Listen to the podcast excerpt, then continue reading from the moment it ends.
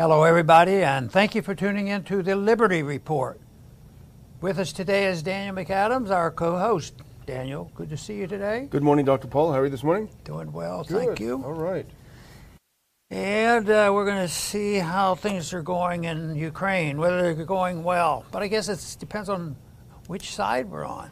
You know, it's pretty tough if you can't say, you know, I really identify for with one side and, and the other, and they're uh, champions of liberty. Yeah. So I guess we have to go back to our old standby that uh, the most important thing we do is talk about the country that we live in and what kind of a foreign policy that we could promote here that would bring the, the best effort forward to have peace and prosperity, and that's what we try to do.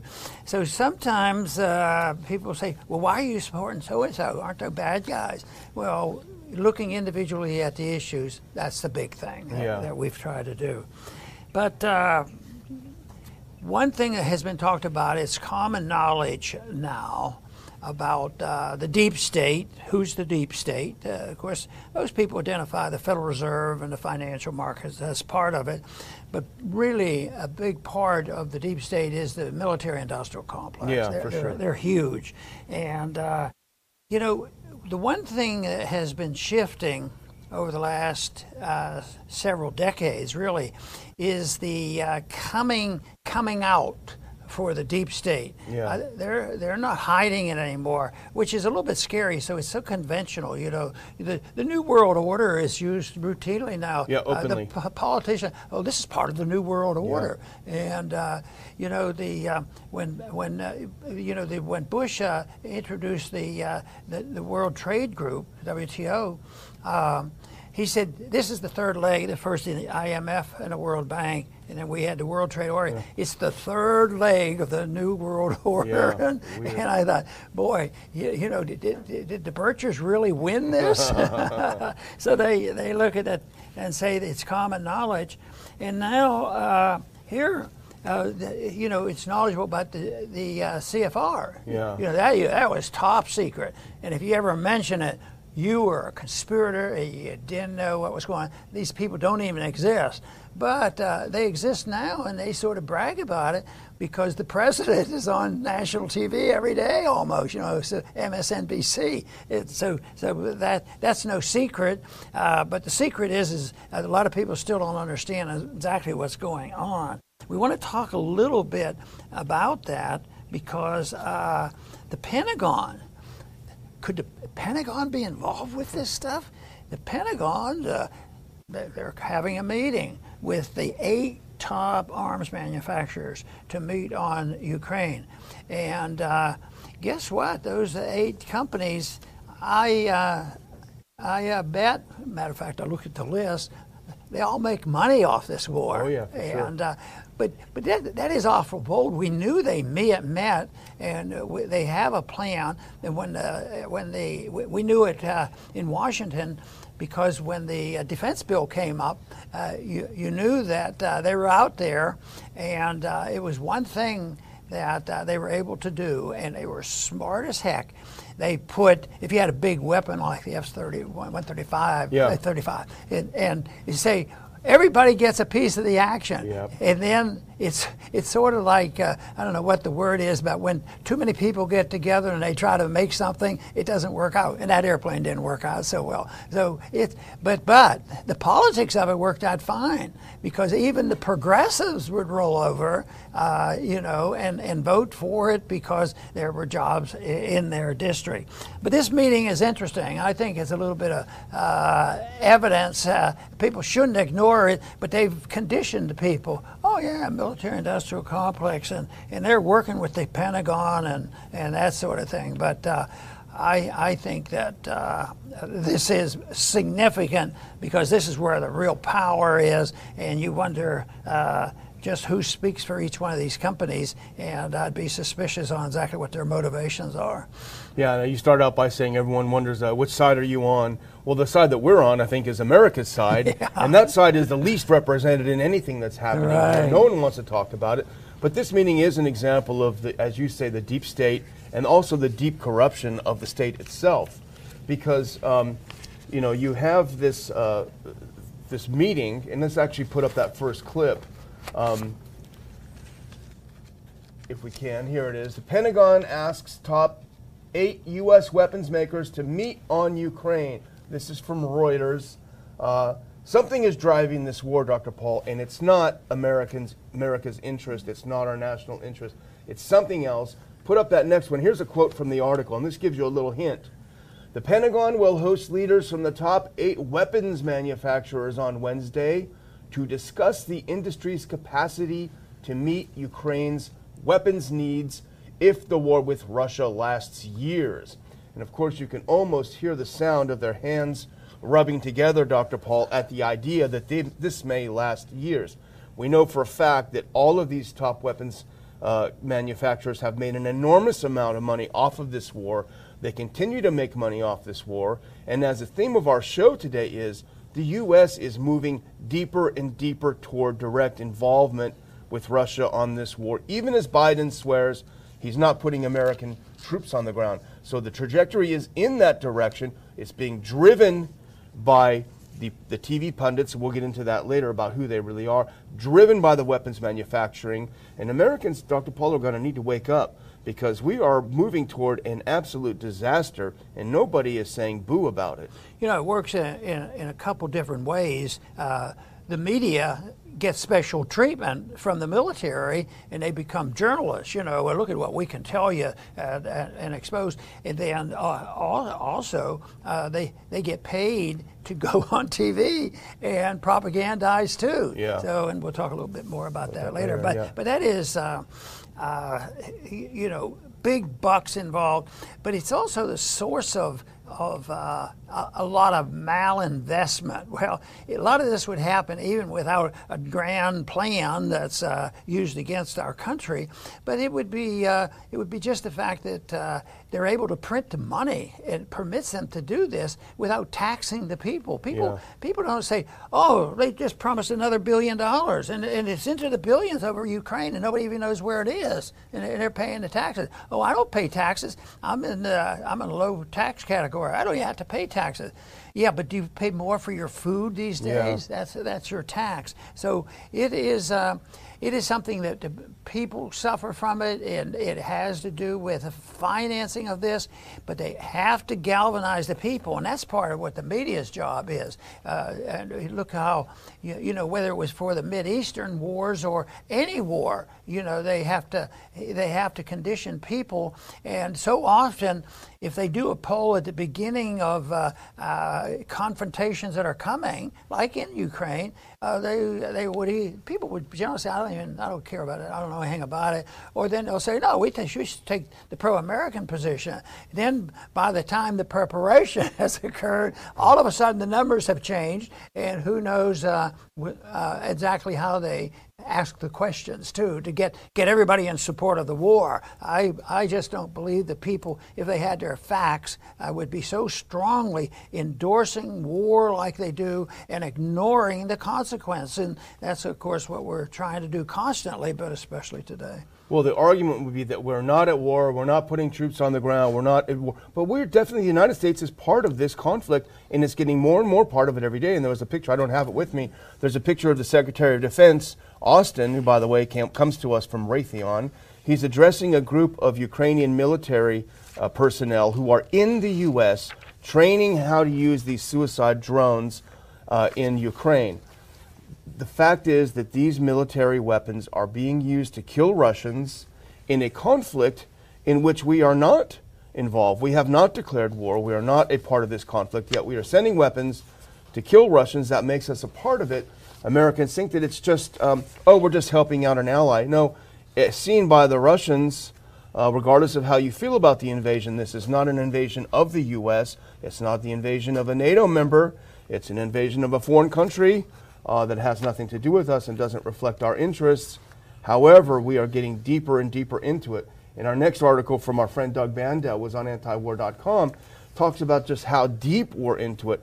Massive military budget that we're sent that we are that we have this year, and it's being ramped up by more spending on Ukraine. I think over 1.7 billion dollars in new military aid for Ukraine. You know, uh, all that we do, whether it's the militarism and the bombs that we drop, but it's also it's also uh, sanctions that we put on other countries, and you know even very quickly. You put on sanctions, sometimes they hurt the consumers here in this country. Yeah. Most of the time, we suffer the consequence. Then you get into the budgeting and the paying of all this, and it just expands uh, and, and gets much worse. So it's, uh, it is uh, something that has gone on for a long time. And of course, I argue the case that uh, if you had a decent monetary system, these mistakes wouldn't be made the people would have to pay or go to war themselves if they think, eh, you know, can you imagine uh, if we were actually, if we, if we get so weak, and we are getting weaker, if we get so weak that there's, there's a foreign group coming in and, and are, are fighting, I mean, I think if, if we were really, truly in the old fashioned, had an invasion, I think the American people would defend themselves. Yeah. But why do they go along with, uh, with precipitation, you know, of, of, problems? And, and that, that to me is the most annoying thing. And that's a more or less, I almost like the theme of what we're talking today, how it seems like things are just backfiring. Yeah. Uh, and, but they'll do it in, the, this really gripes me, they'll do it in the name of the Constitution preserving national security, protecting our liberties, and, uh, and then go off and start a war and bomb a lot of people, then blame everybody else for the problems. And we, we are in the business of multiple coups around the world, oh, yeah. and uh, we, we just go on, and, and uh, nobody would ever want to talk about how many, how many people died in the last 22 years from American bombs. You yeah. know, a bunch. Yeah. Well, here's a good little piece from Doug's article. Let's put this up. This is a good, this puts it in perspective. Um, last year's military spending bill ran 768 billion. Adjusted for inflation, it was more than during the Korean War, the Vietnam War, and the entire Cold War, even with Reagan's sizable buildup.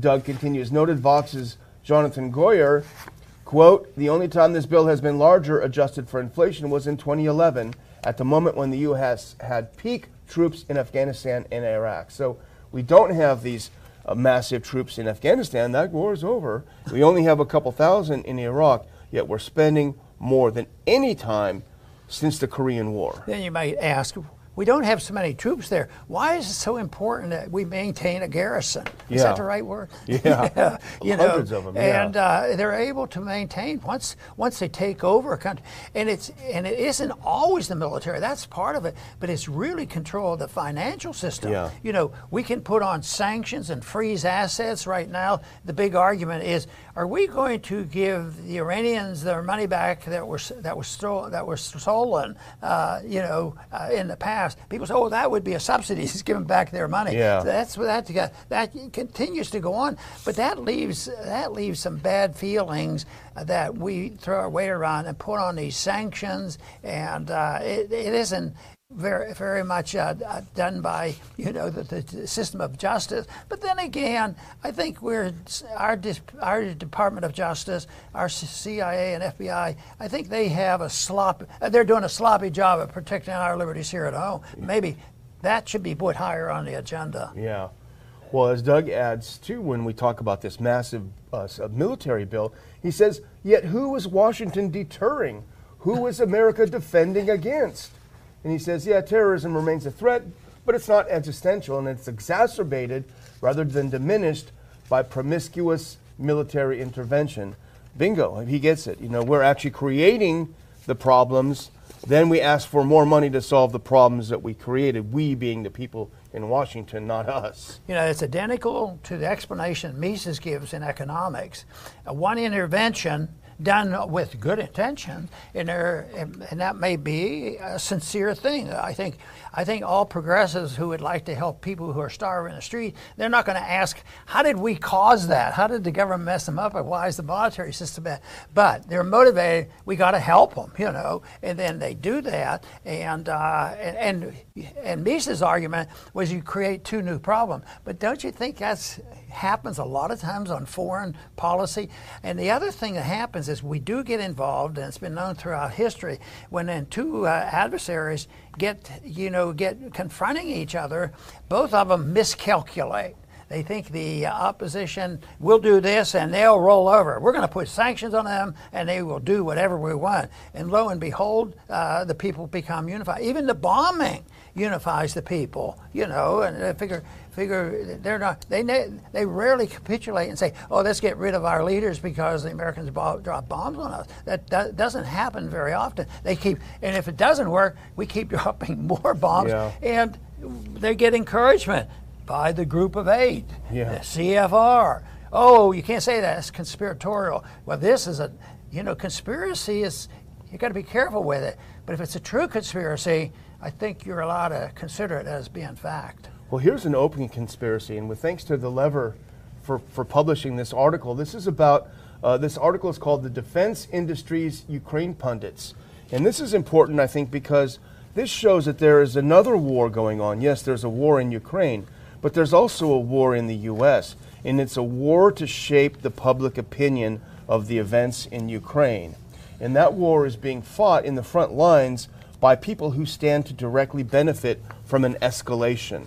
Uh, and let's put on this next clip. This is from The Lever, a new publication, uh, but it's very interesting. This next clip, if we can, there we go. The defense industry's Ukraine pundits.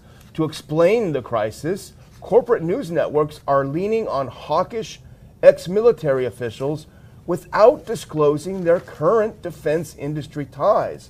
And I'm going to throw out a couple of examples, Dr. Paul. Let's do the next one. This is from the article. Here's Leon Panetta, former CIA director, he goes on uh, the mainstream, the CNN, and he says, I think the U.S. has to provide whatever weapons are necessary to the Ukrainians so they can hit back and hit back now.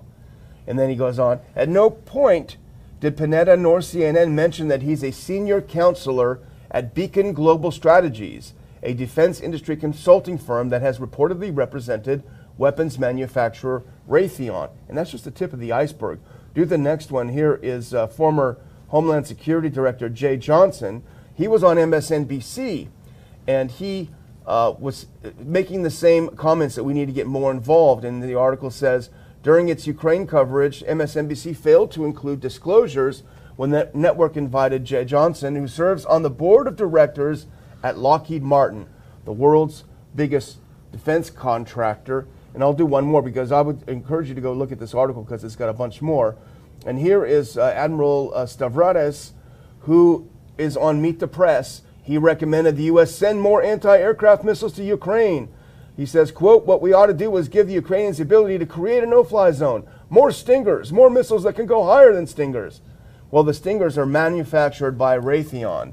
Beacon Global Strategies reported client. Again, they failed to disclose this. You know, without disclosure, it suggests that uh, the news is not worth very much. But I wonder how many people out there that watch TV and listen to the pundits here really even ask the question.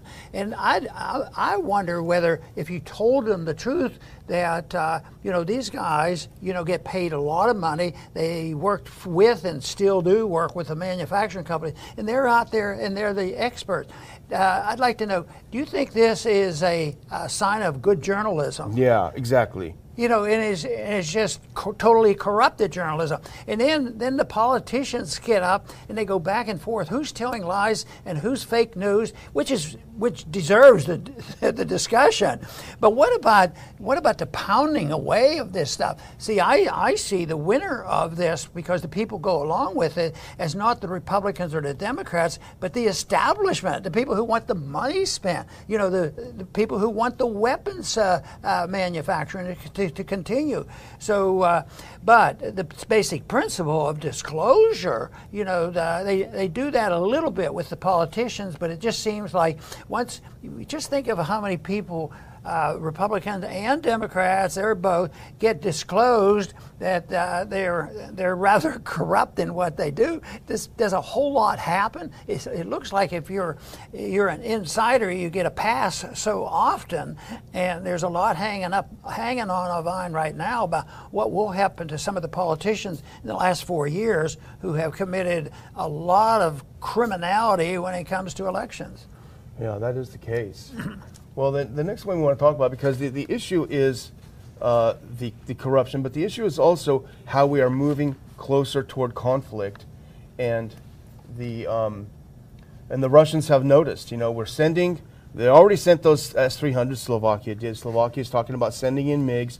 The U.S. is meeting with its weapons manufacturers, saying, "Hey, we need more stuff. We need it faster. We need to get it in there. Getting in there." Well, let's put up this next thing. This was on Zero Hedge this morning.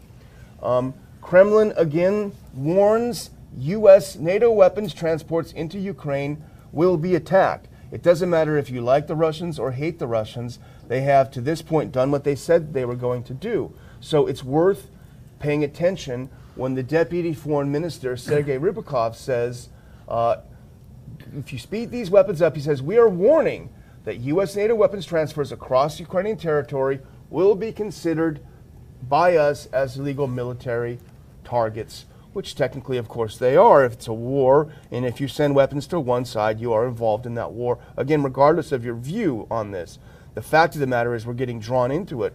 And I think the next move, we've already seen them blow up the S 300s. The next move, they're going to blow up the MiGs. And then they're going to send more things. It's going to get to a point where the Russians are going to say, okay, we're going to blow it up before it gets in here. And that's when you have a massive escalation.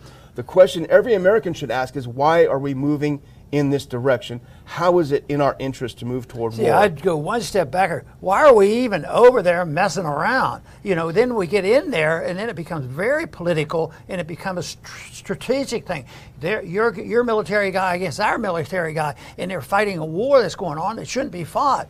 I can't understand why the American people would look at what we talk about non-intervention. What, why why would they be so upset if we say, you know, yes, we would have to admit that we would be have a different foreign policy. Uh, we wouldn't have troops all around the world. We'd be trading with people to the maximum ability that we could trade with them, and uh, and, and, we wouldn't be putting on sanctions on people. Why why would this be uh, so bad? And uh, and they they but but the whole thing is is we're fighting we're, we're fighting the political machine and the uh, and the demagoguing. Yeah. Well, they're they're enemies. They're terrible people, and it's just amazing how fast things can change. When I can when I can think, uh, just think about not. Uh, how much benefit, bene, uh, how much better it was since the Cold War ended and lasted for a while with a lot of benefit. Far from perfect, but just think of I don't know when we could date it, but say in, uh, at, at, least in the last year, even though a lot was going on. But once again, it was this intrigue and interventionism and the coup that we participated in in 2014. But uh, I, I, don't know why. Uh, you know, the military people on TV, they never get asked that question. Yeah. Because uh, the absence of journalism is uh, loud and clear when it comes to American television. It's corruption. I mean, you had the perfect word. This is pure corruption.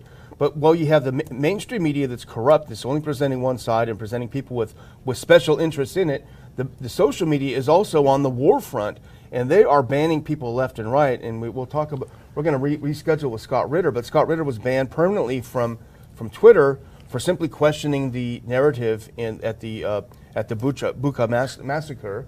Uh, Pepe Escobar, a very very uh, insightful world commentator, he was banned from Twitter. So they're making sure you only see one side. Um, the next story that we're going to do, the last one I think we're going to do, is interesting because to be honest, I dismissed it at first because it sounds too wild to be true, and you can even put that up.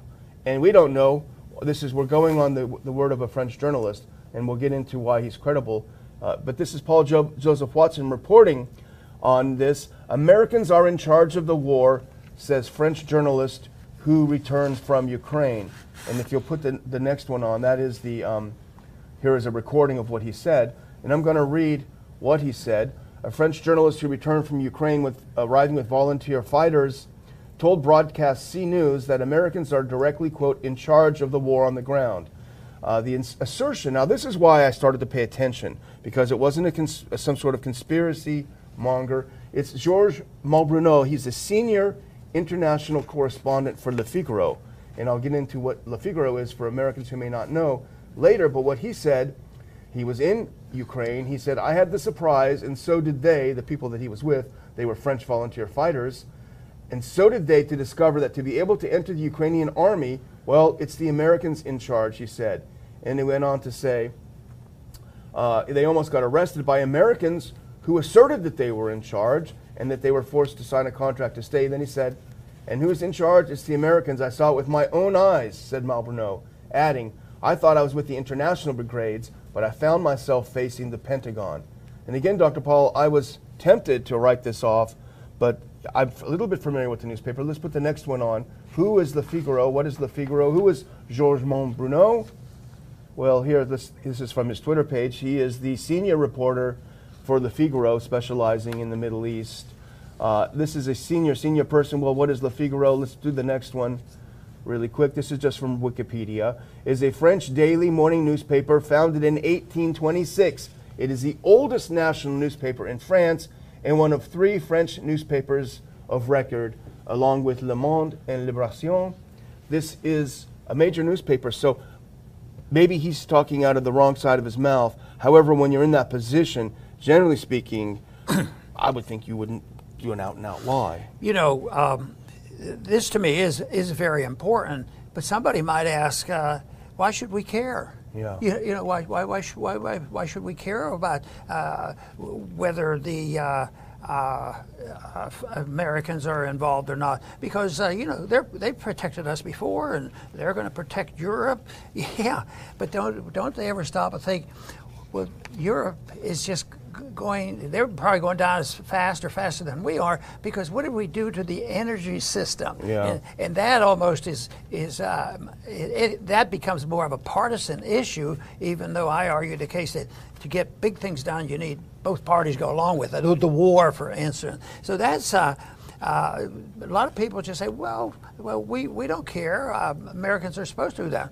We're, we are the uh, peacemakers. We you have to have strength, and that's Yeah. how you that's how you bring about peace. So. Uh, I like to get people asking the question, you know, why why should you uh, just accept that? Why don't you ask questions? Why don't you ask your politicians why this is the case? Is this true? And have them see if the uh, people don't ask or make comments to their members of Congress, they won't think of this. And that's why things have changed a little bit, uh, significantly, in the war on COVID. You know, things have changed because the American people, especially the parents, especially the mothers, who've said, this, this whole thing isn't going well. And they brought that to attention you know, to, to a lot of congressmen. And uh, and you know what? It's uh, it's a big deal now because it's driven it's driven the progressive left nuts Yeah. over it because the American people are standing up. And but I want them to get interested in the foreign policy and why are we doing this? And when we look at the big battle right now is is the price increases, price inflation, and uh, they have to tie it to something. Oh well, Putin did it. Yeah. It's all Putin's fault. Putin's oh no, hike. okay, yeah, we can.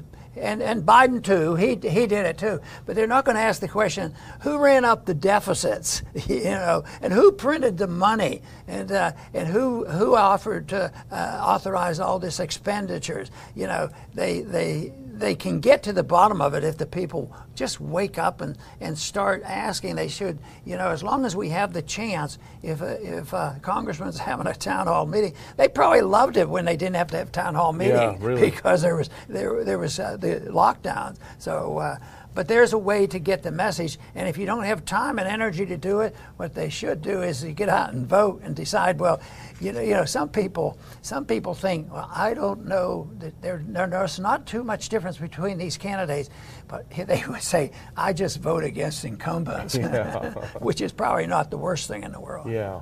Well, the issue of the Americans running this, the, the foreign mercenaries there is a problem because Russia will see it as a problem. And again, okay, whatever you think about it, the question is do we want to risk retaliation from Russia over what's happening in Ukraine? Now, if the Russians had invaded Texas or California, well, we might give them California, but if they had invaded Texas, obviously we have that is in our interest. We have to defend against this, but this is not that. There's no reason to do it. So risks are unbelievably high. Gains are zero from what happens in Ukraine, uh, except for the tragedy of human life, which we're all, of course, you know, by being part of the human race, we feel bad about. But I'm to just going to close out by uh, now that we've got video again, putting up that bonus clip. This is what we're talking about. This is Houston, June 4th. This is the stuff we've been talking about on the Liberty Report for over a month now. The Biden Doctrine, New World Order or Nuclear Armageddon. RPI Spring Conference in Houston. I will add a link after the show in the description of this uh, program on how you can get your tickets. I just literally checked in, Dr. Paul. We've sold almost half of the available tickets just in two days. It's one of the fastest I've seen them go. So get yours while you can. Dr. Paul and myself will be speaking, and we're going to have some really exciting speakers that we're going to announce as well. Uh, it's, it's, we kept the price super low, $55 great uh, breakfast that's going to be involved, some great speakers, a great chance to get, a, get together with people. Everyone's thinking the same thing, but they're, they're not able to talk about. That's why we do these conferences. And, so. and you know how inflation works. People buy early because the price might Price go, go up, up, yeah. and, and that's part of the problem that happens. The psychology of it. So. Uh, I don't think that would happen to us. I think uh, that price is going to hold. We'll hold the price. yeah, yes. no, instead of doing it. But uh, yeah, if you want to get that 55, you got to do it for sure. you know, so. So, uh, well, I, I want to once again thank everybody for tuning in to the uh, Liberty Report. And uh, I do believe so sincerely that uh, the changes that we could make in this country are possible very difficult, but they're possible because I still believe the American people, when they're offered totalitarianism and the tragedy that comes from that, that voluntarism, sound money, and liberty is so much better option. It's, I just don't understand why more people wouldn't opt for it. I think I understand it to a degree because people have been conditioned to be taken care of and think that their interests are best served by depending on the government to take care of them. But things are changing. That's coming to an end. We're broke, and what, what when the, when it's finally evidence that something happened, there is a bankruptcy. They just uh, they don't literally just throw the government throw the paper money away, which they might someday. What they do is prices go up. That is a sign that things are getting bad. And I'll tell you what, some of those statistics are pretty bad right now. Prices are going up rapidly, and it's going to happen already. Uh, it has happened in the military. Military purchases yeah, well, we've all heard the stories that what eight, nine hundred, or thousand dollars for a hammer and all that nonsense. Well, that's still going on, and it's going to. It just builds the atmosphere for uh, these costs to be passed on. And uh, believe me, the military-industrial complex is not frugal, not with your dollars, and they're not frugal with your liberty either. And that's what really counts. I want to thank everybody for tuning in today to the Liberty Report. Please come back soon.